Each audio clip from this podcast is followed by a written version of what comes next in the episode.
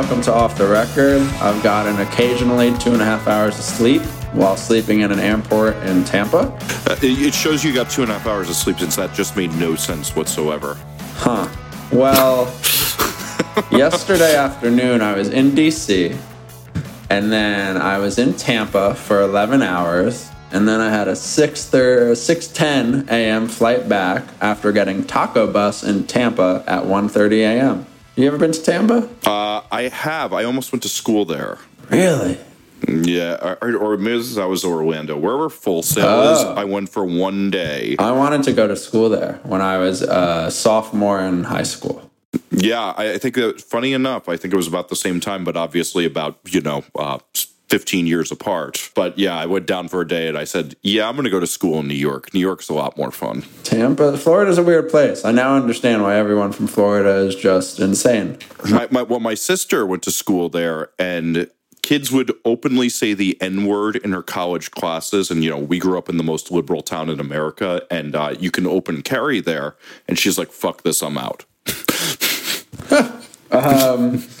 There were chickens in trees and on top of cars uh, in the middle of a busy area. And then there is a famous person called the Footlicker that I learned about.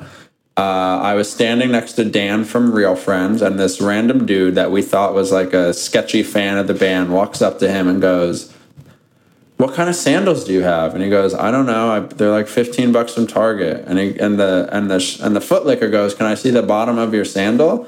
And he kneels down and he looks from the bottom to the top of Dan from Real Friends' sandal. And another guy in another band. And uh, a cop was around the corner and goes, "Oh, that's just the famous Footlicker. Look him up on YouTube." And all of these videos have like fifteen thousand views of this weird ass dude just licking the bottoms of feet. Um, so that was my weekend. And then uh, a drunk mom took a 15 year old daughter to a show and uh, was just kind of flashing her um, breasts around in front of her 15 year old daughter.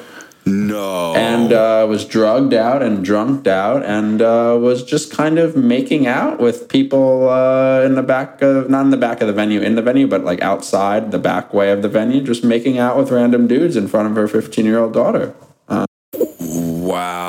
So, so the question is: Was the 15 year old daughter the one who was into Real Friends, or was the mom the one the, who was da- into the daughter Friends? was super into real friends in fact they went into the show and got kicked out because the mom was so insane and the venue threatened to call the cops and the daughter was very upset and we got her back into the show which left her mom outside for three hours to um, do unmotherly things Wow, that is dark. this all happened in 11 hours for me in tampa I, you, you know what I think it was is I've been sober for eight days now, and so I think my sobriety is making the rest of the world more crazy because usually I just take in some of the brunt of it. I'm seeing that. I'm seeing that.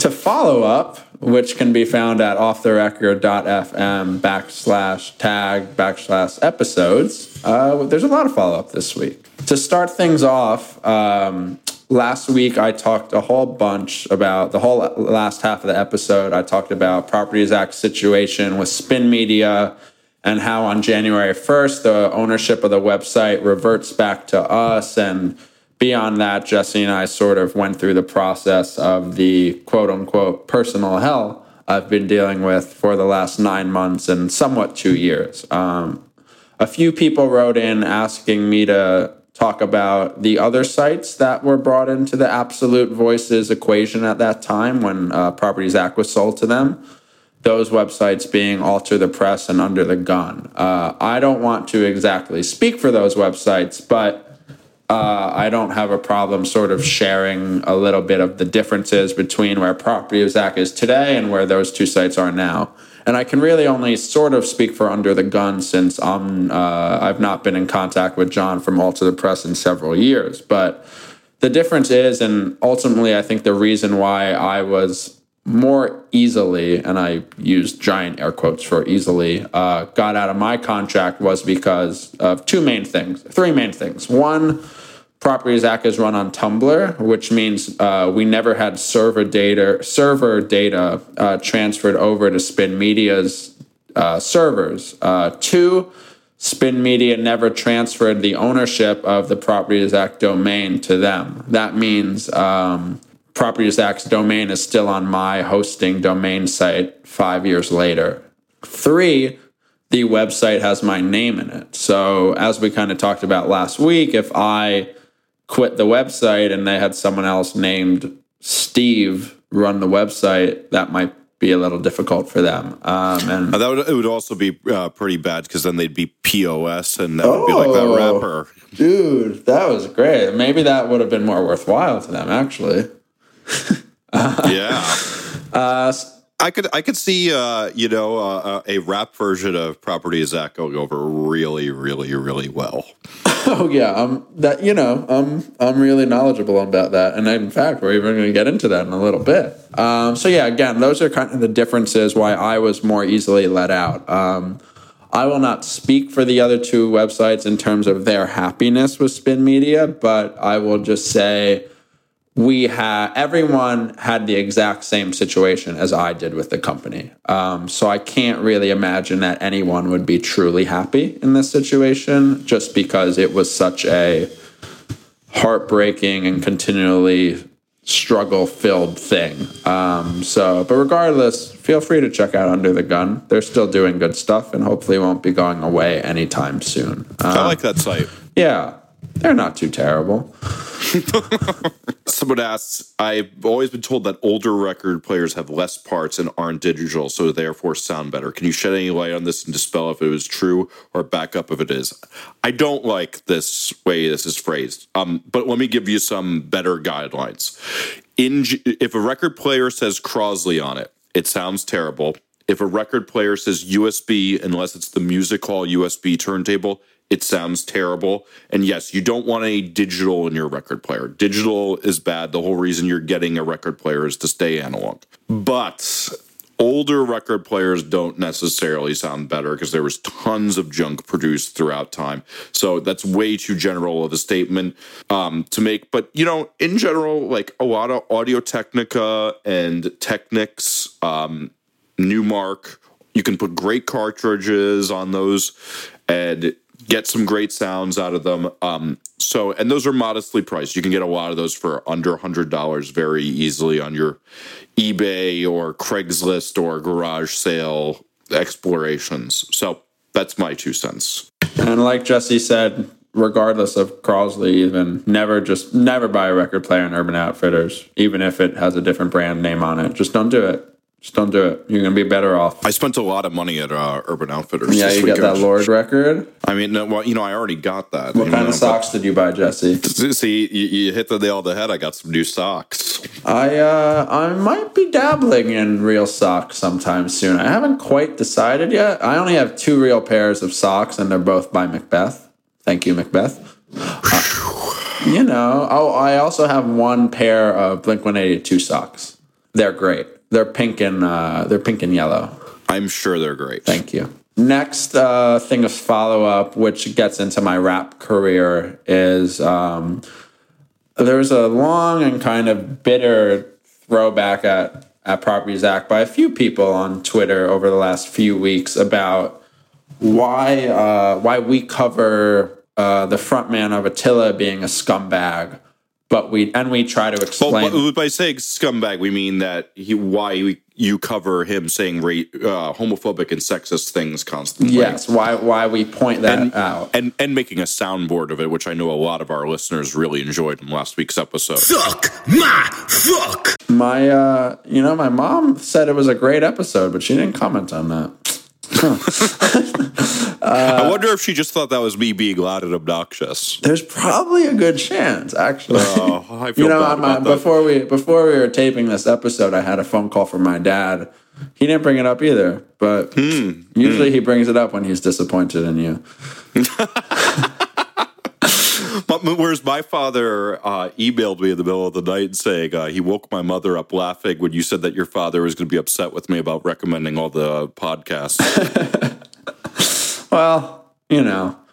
Uh, so, so the criticism from a few individuals was that Property of Zack sometimes brings attention to people like Fronz of Attila, yet Uh, and since this is just a timely example that I could think up, we don't bring attention to Eminem saying he's going to punch Lana Del Rey in a new song. It's it's like a in some ways it's tricky and I think in some ways it's incredibly simple. Like what we cover is music in the underground scene and that could range from pop punk to hardcore to metalcore to Bon Iver on a weird day.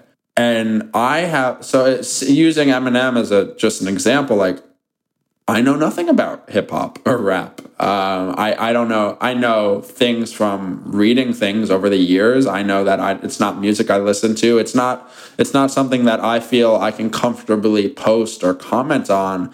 And I don't think it's something that's relevant to the readers that come to the website. Um, in a different way than say uh, a cause like net neutrality that could affect everyone in the world versus if you like hip hop, if you love hip hop, you probably read a hip hop site too for your music news.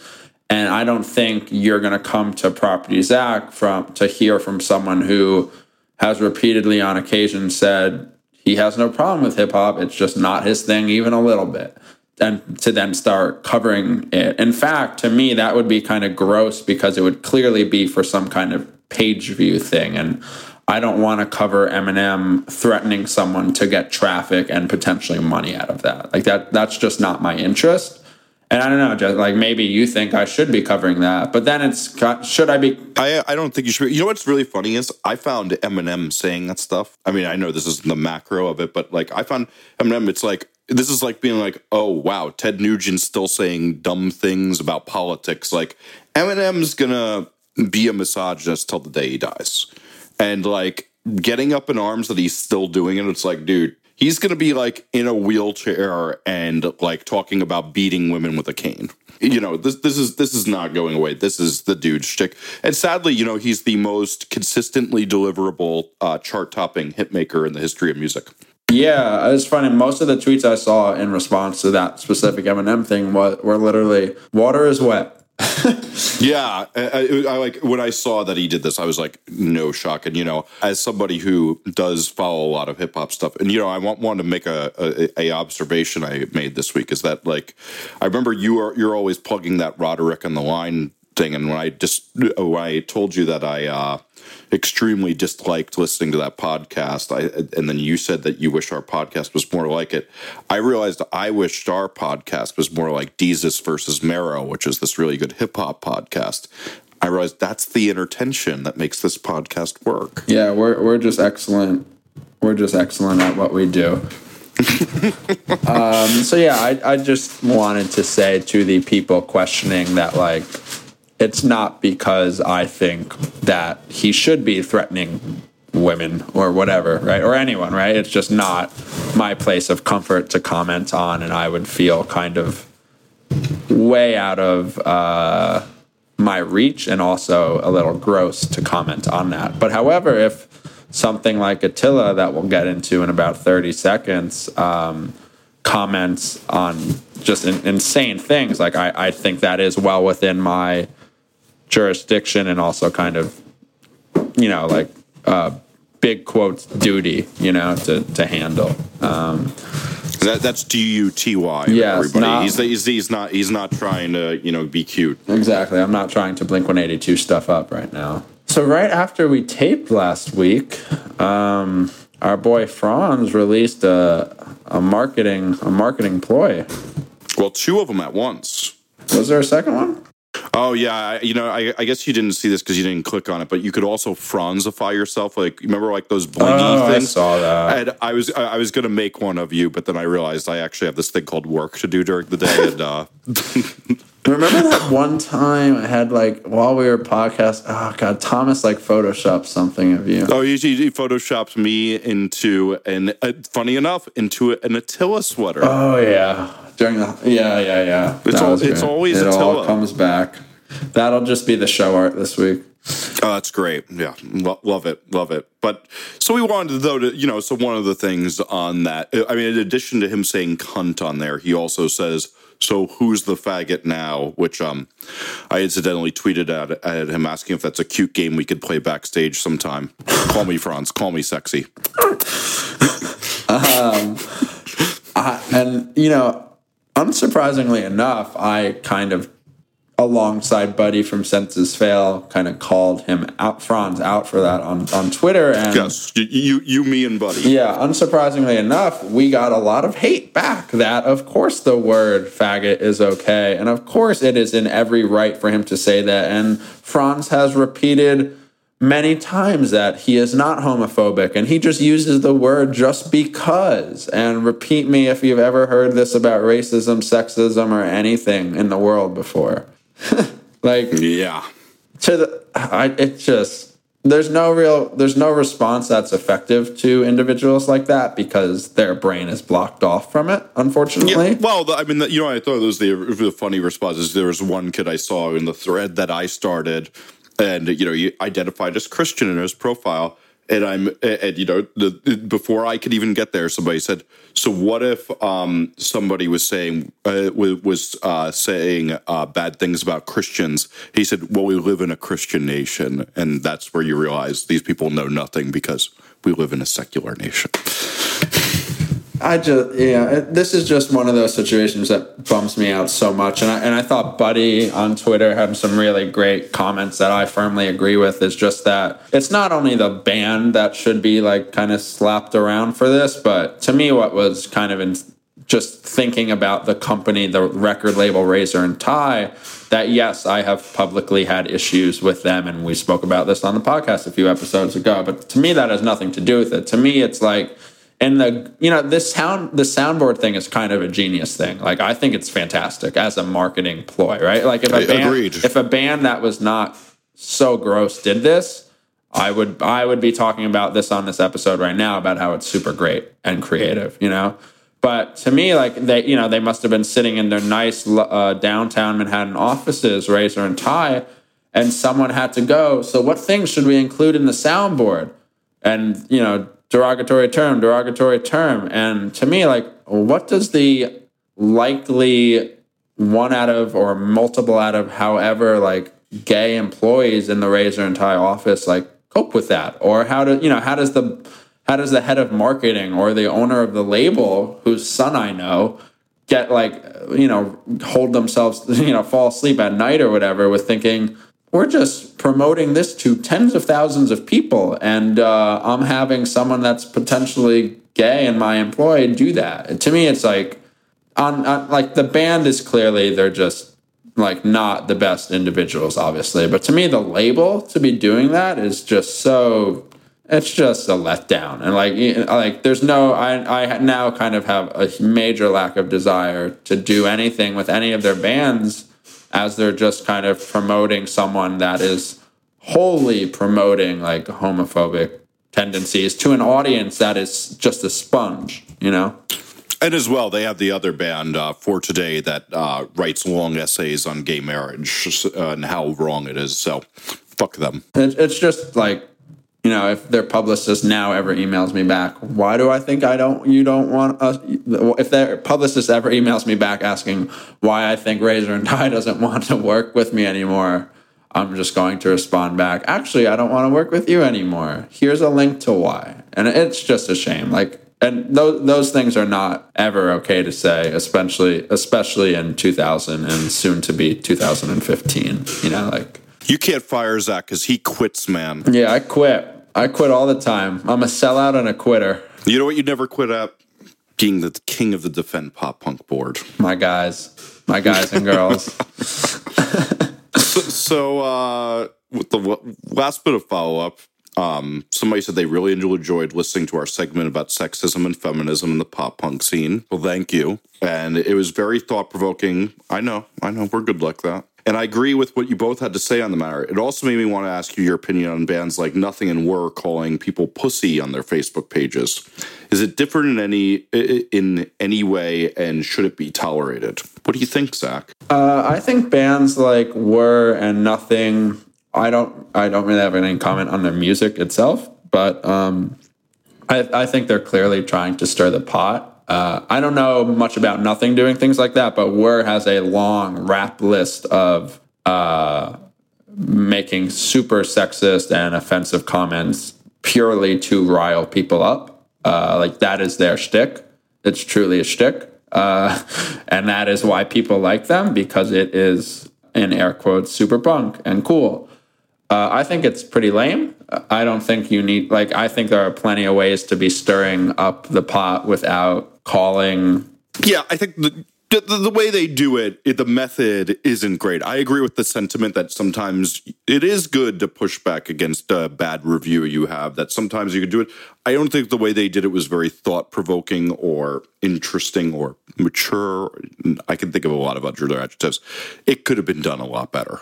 Yeah, the you yeah, like there you know, you can piss people off and be cool but with pissing you can be cool for pissing people off without being an idiot, I think. Yeah. And like to get to the sentiment, what they're saying is like they're kind of saying, okay, so it's saying pussy. I think as a community, we have to define that, and I think that that gets defined. Like you know, we had an incident on this podcast where I said, as the person put it, the R word, which is retarded. If you are not familiar, as somebody who's a little older. I think you know uh, I was never really privy to, and I, you know I'm a very far left PC kind of guy. And I was never privy to that this was a big deal to say, and it kind of shocked me when I got in trouble for it. And I think we make standards throughout the community and we figure this out all together over time.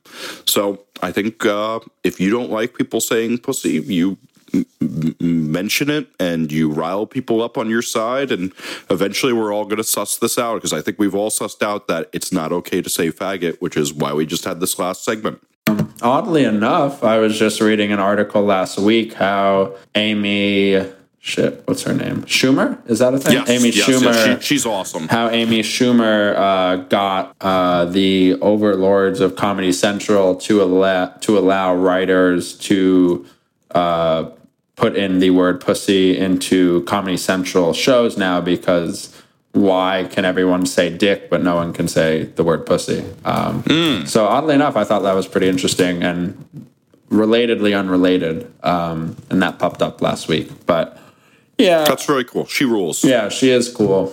And, uh, you know, it all started on Hoppus on Music, her TV show with Mark Hoppus. I did not know that. Mm, Yeah, it didn't last too long, but it was there. She was her. She was his uh, co-host, and then the show did not work out, and then she blew up. Funny. She's a really funny girl. yeah, she is. Um, so to take a quick sponsor break, um, property, uh, not property Zach, uh, off the record is brought to you this week by O Promotions. Um, o, uh, bands, labels, and clothing companies. Uh, watch out. O Promotions is a full service company for your merchandising needs. Uh, shirts, sweatshirts, fanny packs, koozies, and anything in between. O Promotions is ready for your order. With over 25 years of experience, find a better and more secure partner for your merch printing and at a great cost. Um, any merchandise like a fanny pack that you might get from uh, Bad Timing or Property of Zack, etc., and maybe even J Tree is from O Promotions. Um, so you can go to opromotions.net for more details. And if you go to the show notes, there will be direct um, email and phone number information as well thanks to O Promotions. Um, so as a as a quick hit, um, as interesting news popped up today, uh, it looks like podcasts are be are going to be coming to Spotify, um, which uh, is interesting timed as Deezer, a European streaming service like Spotify, bought the podcast company Stitcher just a month ago, and uh, now Spotify is looking to get into that game as well. I think this is kind of great, honestly. Like if I could listen to, you know, it's just one more place to listen to everything in one area. Um, Well, yeah. what I think it's an interesting play is that it's Spotify trying to get into the thing of how they obsolete your iTunes. I think that that's always been an interesting thing is that they initially with their desktop app there was like Mog, Rdio, and Spotify in their early versions would do that thing like where they'd like let you upload your iTunes library into it so that you could then sync some of that so you wouldn't have to use iTunes anymore almost as a replacement. it seems like maybe they're seeing this as an angle of how they get iTunes and Apple apps out of your life. Yeah, and I think that's not really a, a bad plan on their part. Um, I'd be curious to see if it goes successfully. I mean, I guess I'm curious. There's a few things that are kind of interesting. How did this, like, how did the podcast get on Spotify? Can Off the Record then be on Spotify? Is it just going to be NPR, like, etc.? Like, well, there's no there's no details, so we'll come back to it when there are on a future episode. But pretty interesting. I think uh, anything that can push along podcast to more potential people is great, obviously. So, well, we are in the great podcast renaissance, as I read in every single article uh, that is published yes. every single day. And I do agree. Like, you know, when you're listening to podcasts like Serial and Startup right now, there's a lot of podcasts that are really upping the game right now. And, you know, off, well, the, record. the record. Yeah. Um, in late breaking news, as we record this podcast, Vagrant Records was bought by BMG, a uh, I guess a major label. That was really shocking to me as I was in class a few hours ago, and I and uh, I was learning how to do a settlement sheet, a settlement sheet that I uh, failed the first homework for because I'm not a booking agent. And uh, I and every and the teachers are like, everyone needs to pay attention to this. And across Twitter rolls this out, and I uh, I don't know what happened for the rest of the class, but I, so you were shocked by this? I was sort of shocked. Uh, I talked to a few friends like right after I sent the link to, link to them, and all of them individually on their own said Vagrant used to pitch us by the fact that they were an independent label and had been so successful, and they continue to be independent. Well, from what I know on the air quotes inside, it seems like Vagrant has had these years of rumors about how the higher ups have been checked out. And it's gone through these different incarnations. Like, you know, you know what's trying to like really get into it is like Vagrant was this super punk label. Then they picked up the Get Up Kids, and then they kind of became the cool scene label. But like, it's had so many different incarnations. And now um, and then people got really, you know, when they started picking up a lot of these like more legacy or pop acts and even like the Edward Sharpe of the Magnetic Zeros thing. But now they have this thing of they have arguably the most successful non-legacy alternative act in the world right now, the 1975. Maybe I'm not wrong about that because I guess Imagine Dragons and stuff like that would be bigger, but definitely the biggest independent one. And so I was kind of like, well, how long before somebody's going to inject some major label money into to 1975. The record's selling great. It's definitely the most acclaimed year record of the year. Every musician I know is uh, a big fan of that record. In fact, your your boys Knuckle Puck just did a cover of them on Punk Goes Pop. Please check that out and make sure not to listen to most of the rest of the comp. yeah, it's really bad. They did a great job, though. Even though I tweeted at them and told them they should have done Chocolate Rain instead. Oh my god, that's a great idea. see, see, this is what you got to call me before these decisions, guys. Come on. This comes as no shock to me because yeah, somebody should be getting that 1975 money and putting more money into spreading that band around because man, it's just doing so well. And I do think they're doing a great job of what they're doing there anyway. But like, if the owners are checked out you know, why not sell? Why not cash in? You got a huge record right now. Band that's doing, you know, that's doing 7,000 uh, in New York City in two weeks from now. You know, that's pretty huge. Yeah. I, I, mean, I just thought it was super interesting. I mean, there's, there's a few like funny parts of the article. Like, so the, the Billboard article that's in the show notes, uh, it lists all of, you know, the, the artists that are apparently of note that like clearly Vagrant gave to Billboard for the press release, and there's no mention of anything like uh, Get Up Kids or Thrice or Saves the Day or any of the or City and Color even uh, any of those art- artists. It's just like 1975, 1975, 1975, which I think is kind of clearly why this deal happened, as you were saying. Like, um, they're currently the label's bestseller. They've sold over 200,000 copies in the past year. Like, it's a lot. Um, it's just, I mean, it's it's certainly something, and it makes me wonder. I, I think there, it to me, it, it, pops up more questions of things that uh, potential listeners may not be aware of, like uh, Vagrant also um,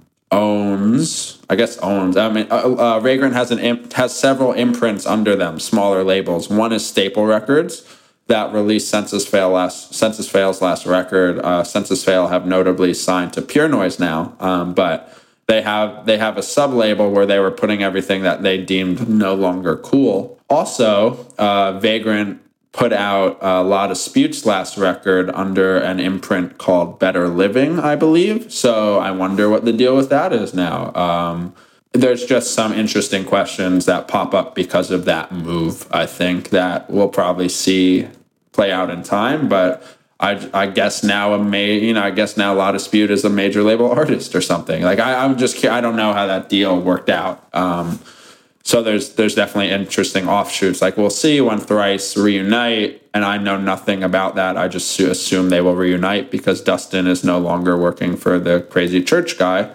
Um, what is that? Mars Hills? Yeah, Mars Hills. Um, Yes. That I, I just assume that there will be a Thrice record now. Who- would have thought uh, the religion would be crazy that was named after a colony on another planet? It's like those are always the sanest ones. Uh, Aren't you surprised Tom DeLonge wasn't a part of that?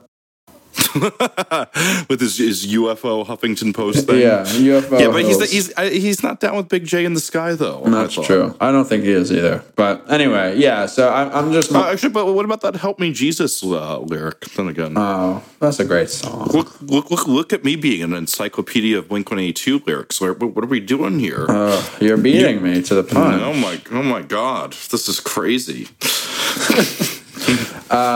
Just an interesting thing, though. I mean, Vagrant used to be, and certainly before my time, but in your time, like they were a powerhouse in multiple eras over multiple genres, right? Oh yeah, I mean, there was a time that Vic, Vagrant was definitely the kind of you know. It's like funny is like you know how like Rise is Epitaph's rival in uh, size right now. Uh, I think that uh, Vagrant was for a time Epitaph's foil. Yeah, I mean, frankly, even I remember, like, I've had conversations over the past few months with the Jade Tree guys where it's like, yeah, and then all of a sudden one day Vagrant decided that they were going to buy all the talent. Yeah, kind kind kind of that Not, thing. not even necessarily in a mean way, just like that. One day, uh, Vagrant was just kind of like, we've got some money, we're going to use it, and we're going to own everything. And there's no problem with that. Brett Gurewitz is currently using that, you know, idea as well as that Epitaph has all the money and he's in bad religion, so uh, he's going to go get what he wants. And I don't have a problem with that, but it's, it's just interesting that Vagrant, hey, they earn it. yeah, totally. Um, you know, uh, Ronnie Radke and the Offspring. The Offspring hasn't been on that label in years, have they? dude think about the think about all that royalty Oh well, yeah, yeah, yeah. I mean, Pretty they fly. definitely made a lot of money. They definitely made it. No, that record is not on Epitaph. Oh. You are not. You are not right. They left Epitaph after Smash. well they got smash Yes, that's only that record sold that's only sixteen diamond million. yeah that's only diamond yeah.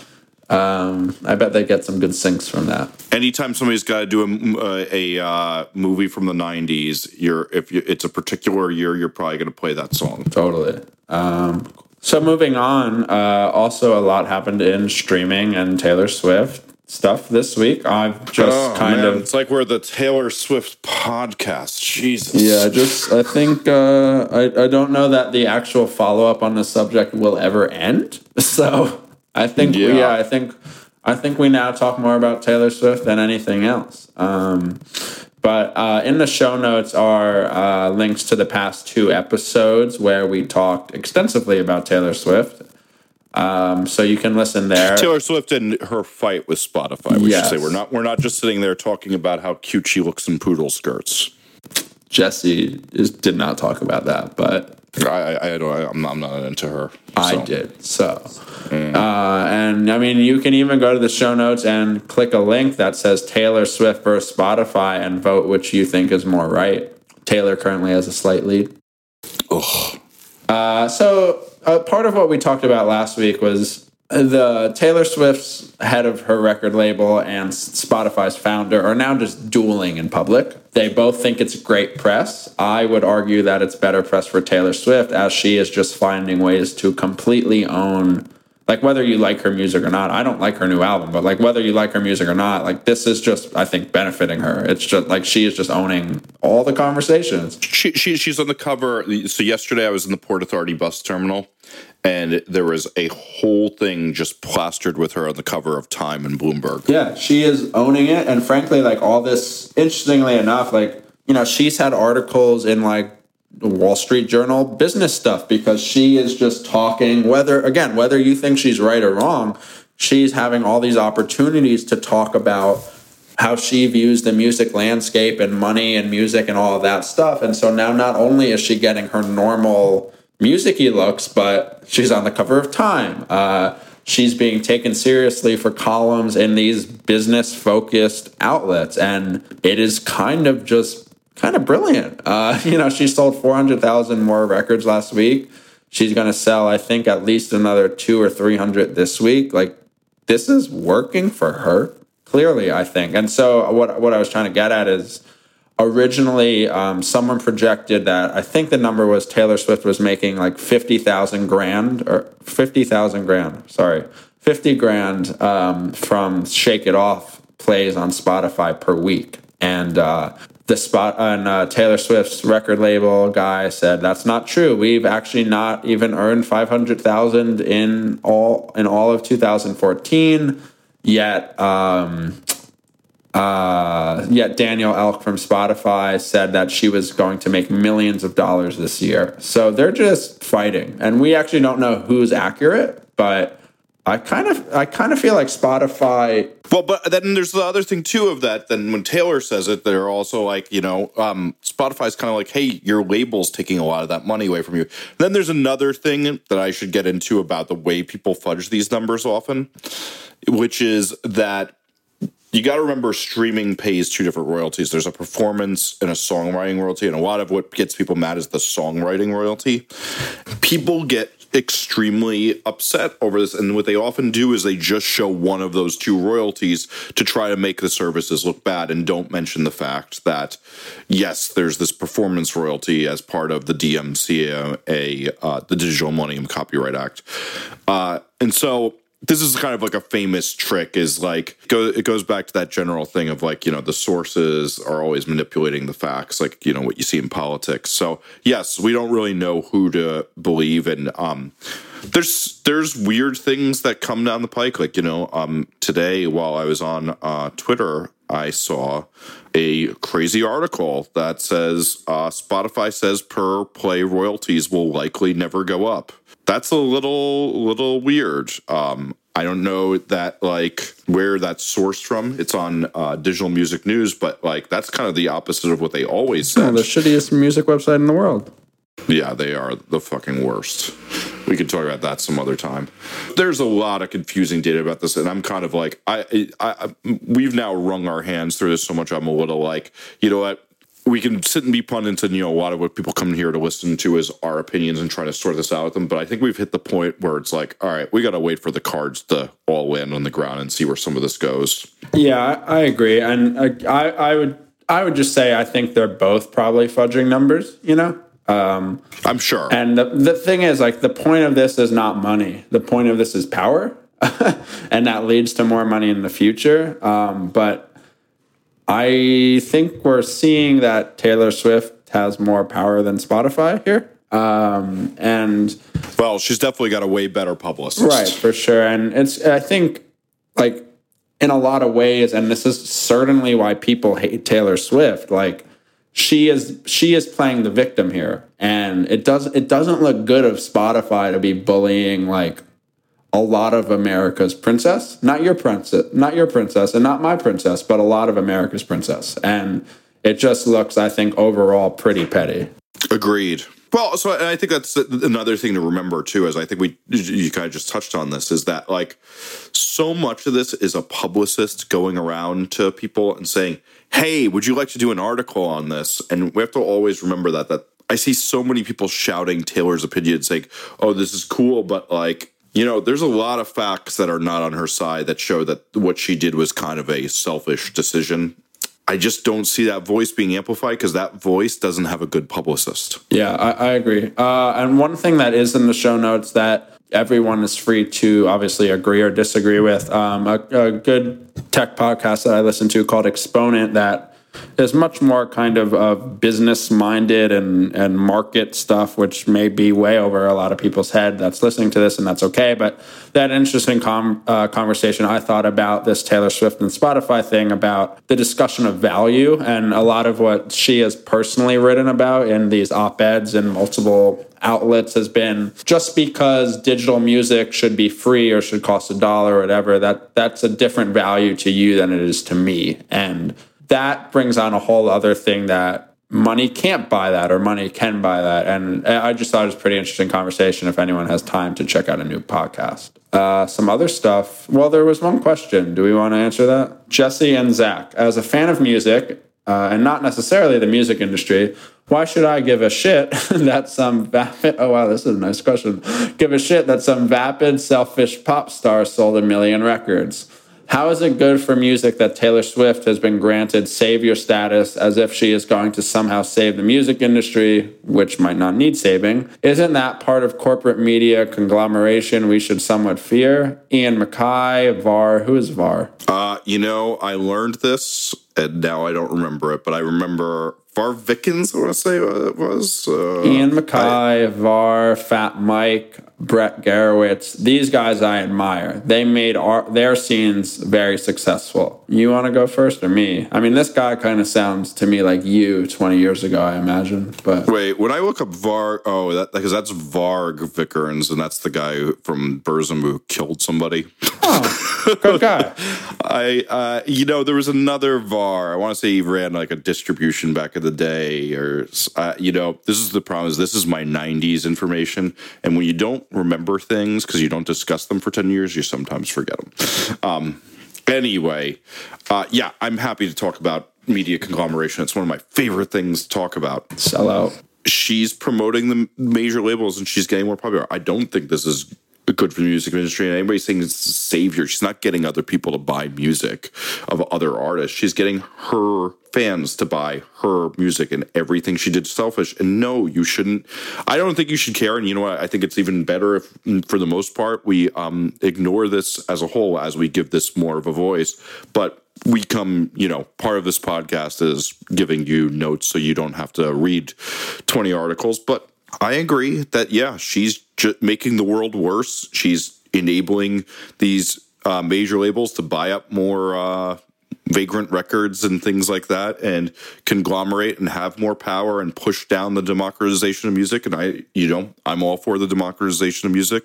And she's this is making it worse. So yeah fuck her yet again. Really shocking i'm saying fuck her. I don't think she's hurting really anything. Um I don't think she's the savior by any means. I, I think she is the true, of all the exceptions to all the rules, Taylor Swift, in my mind, is the largest artist in the world uh, cur- currently, not of like all time or anything. Yeah. And to me, that, that clearly says she's not, you know, if, if she was a savior and was changing things, we would see um, a lot more of sizable artists like her, which we don't. So I, I don't think she's like that at all.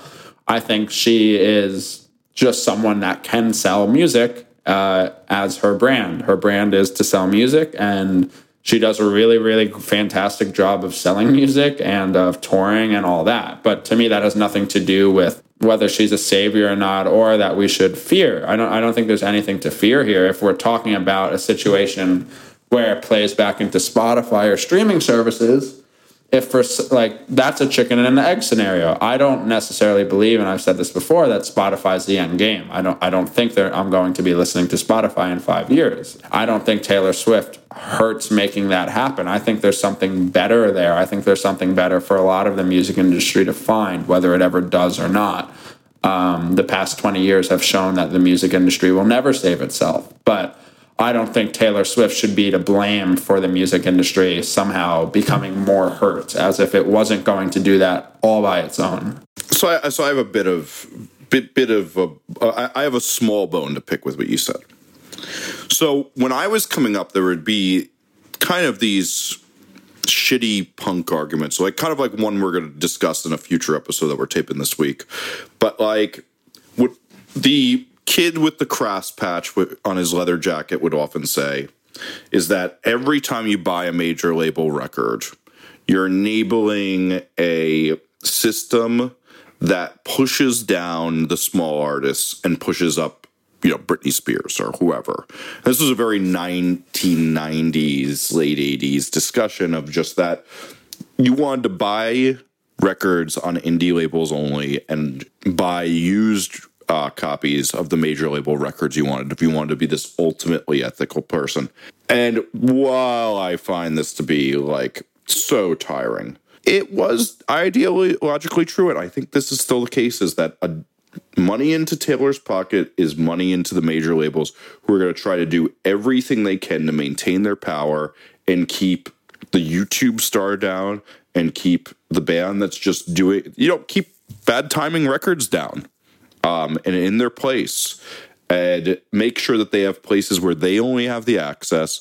Make sure they can only get the counter at starbucks. Make sure they can only you know have these places where they get preferential treatment. They get the cover of spotify not necessarily the bands that would really be recommended to them. I think there's something to be said for that there is some harm that is done with taylor swift but it's a very idealistic and big picture place Yeah, I mean, I don't know. Like the whole thing you mentioned about bad timing, like, I guess it would be nice to have a Knuckle Puck CD on the shelves of Starbucks, maybe. uh, you know, but like, I also don't think there's anything wrong with uh, a successful small business and a successful large business. You know, like, my mother's business could be considered a successful small business for upwards of 30 years, you know, and there are corporate conglomerate branding and media companies uh, compared to my mother's sm- uh, small business that I guess could keep her down. But like, I, and maybe this is just because it has been like this and I don't think about it because I was born into this environment when I started this business with Thomas. That's like, of course, I can't have my record on Starbucks counters because, um, you know, Big Machine owns that retail space when Taylor Swift releases a new music, and we released uh, we released Knuckle Puck CD on the same day as Taylor Swift. What dummies are we? You know. Well, technically, you released it the day after, which was kind of smart, which we discussed. I said, I said, fuck you to the man. Yeah. Fuck that, ADA, man. ADA sent me an email said I had to change the release date, and I said, watch me not do that, guys. It was great. Yeah. wasn't yeah. wasn't much of a Take- showdown. Take that, take that, punk rocker. Yeah. Um, so I don't know. I, I just think I think the question is as much as an overreaction as someone saying Taylor Swift is the savior to music. Like Yeah. it's just it honestly doesn't really matter. Uh, yeah. what she's doing with Spotify right now is to further her career, and she's doing a great job of it. What Spotify's doing right now is they think they can win a battle that eventually I can only Well, they I, a battle they have to win. a, half, a battle they have to win that I think they will certainly lose. Um, so I, I, Yeah, I, I, you know what I thought was a very funny thing of this that we didn't get to talk about yet. That it was uh, seeing how many bands were like. Uh, there was like a Facebook thread of like, so who's pulling their music next, man? And it's like you know these small bands doing it. It's like go right ahead. You're just shooting yourself in the foot. Anybody who goes on Team Taylor and pulls their music. Good luck. Best of luck to you. yeah, it's just I don't think it's that's just gonna work not out worth for you. it. She could, you, you can do that when you're the biggest artist in the world. Anybody smaller, you're shooting yourself in the foot. Yeah, and that's what we were talking about. Like she she matters as much and as little to this scenario.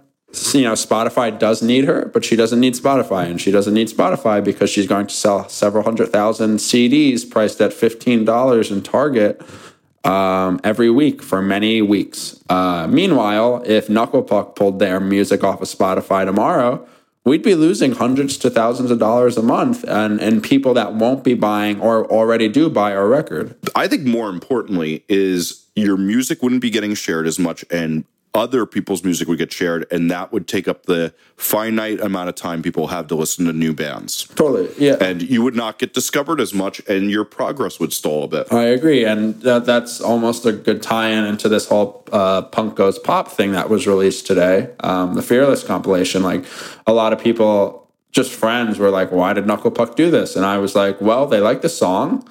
Um, frankly, Fearless gave us a little money to record the song, and um, you know, I've been searching through Knuckle Puck's tag on Twitter, and they've never had a busier like mention um, day as today because there are all these people in Fearless's fan base or Punk Goes series' fan base that have no idea who Knuckle Puck are that are just checking out the song. And I've only seen under five people dislike the song on Twitter. I'm sure a lot more dislike it, but just the people saying Knuckle Puck without even tagging the band, everyone seems to love the song. And maybe that means those people are going to check it out. Maybe that means they're going to listen to it on Spotify. And then once they like the cover of Chocolate, they're going to click the URL to Knuckle Puck's name and listen to the new EP. You know, like a situation like this is the perfect reasoning for a smaller band to to be on a service like that or to try something weird and new. And it, I already see that it's paying off. Um, there's just been so many tweets about it. And then there's all these like 1975 fan clubs tweeting about it. And these are people that would never hear of the band or listen to one song or more than one song, probably ever, you know? And that's a, a, great point of advice about why it's great to do cover songs because you win that other band's fan base and they're dire fan nerds. So do you have any recommendations? I uh, I went to two shows uh, this weekend. Both actually, I went to three shows in three days this weekend. But I saw Andrew McMahon twice this weekend. Uh, once in Philly, once in DC. Um, I will just recommend, as I probably have before, Everything in Transit by Jack's Mannequin. Um, even though Jesse thinks that's uh, pop rock garbage, one of my favorite records of all time. And um, it's just so good live. Go see this show in general live if you have if if it hasn't passed you already. That's all I've got. Um, I'm going to recommend a company actually. Sell uh, other, corporate conglomerate trash. They're, Small, small, small company, dudes. Come on, come on. Uh, Otherworld Computing, aka Mac, M-A-C sales.com. I've been using them for 15, 16 years. They are the best place to buy hard drives and RAM from. Their hard drives, they're called Mercury Elites, um, are the only hard drives you'll ever buy that don't fail all the time. Like, you know, the tons of other companies, like, I don't want to disparage other companies, but I've had terrible experience with almost every other hard drive company. RAM is always a pain in the ass. Everything they do, they sell a quality product for a better price, and I wish more people use them because I constantly get drives in the mail, people's records the drive's dead and the drive stops spinning. I never have that happen because I use Otherworld Computing. And when it does happen, they fix it for me for free. And that's not because they just give me special treatment. They have amazing customer service. And I wanted to recommend that since I know a lot of our users have to buy hard drives at the time, you should be backing up your data. And uh, I can't recommend them enough. Wasn't even a solicited sponsor, read.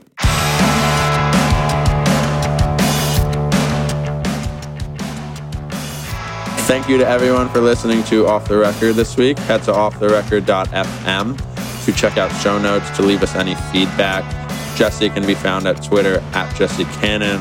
I'm at Z Zarrillo, and our podcast is at Off the Record FM. We'll be back next week.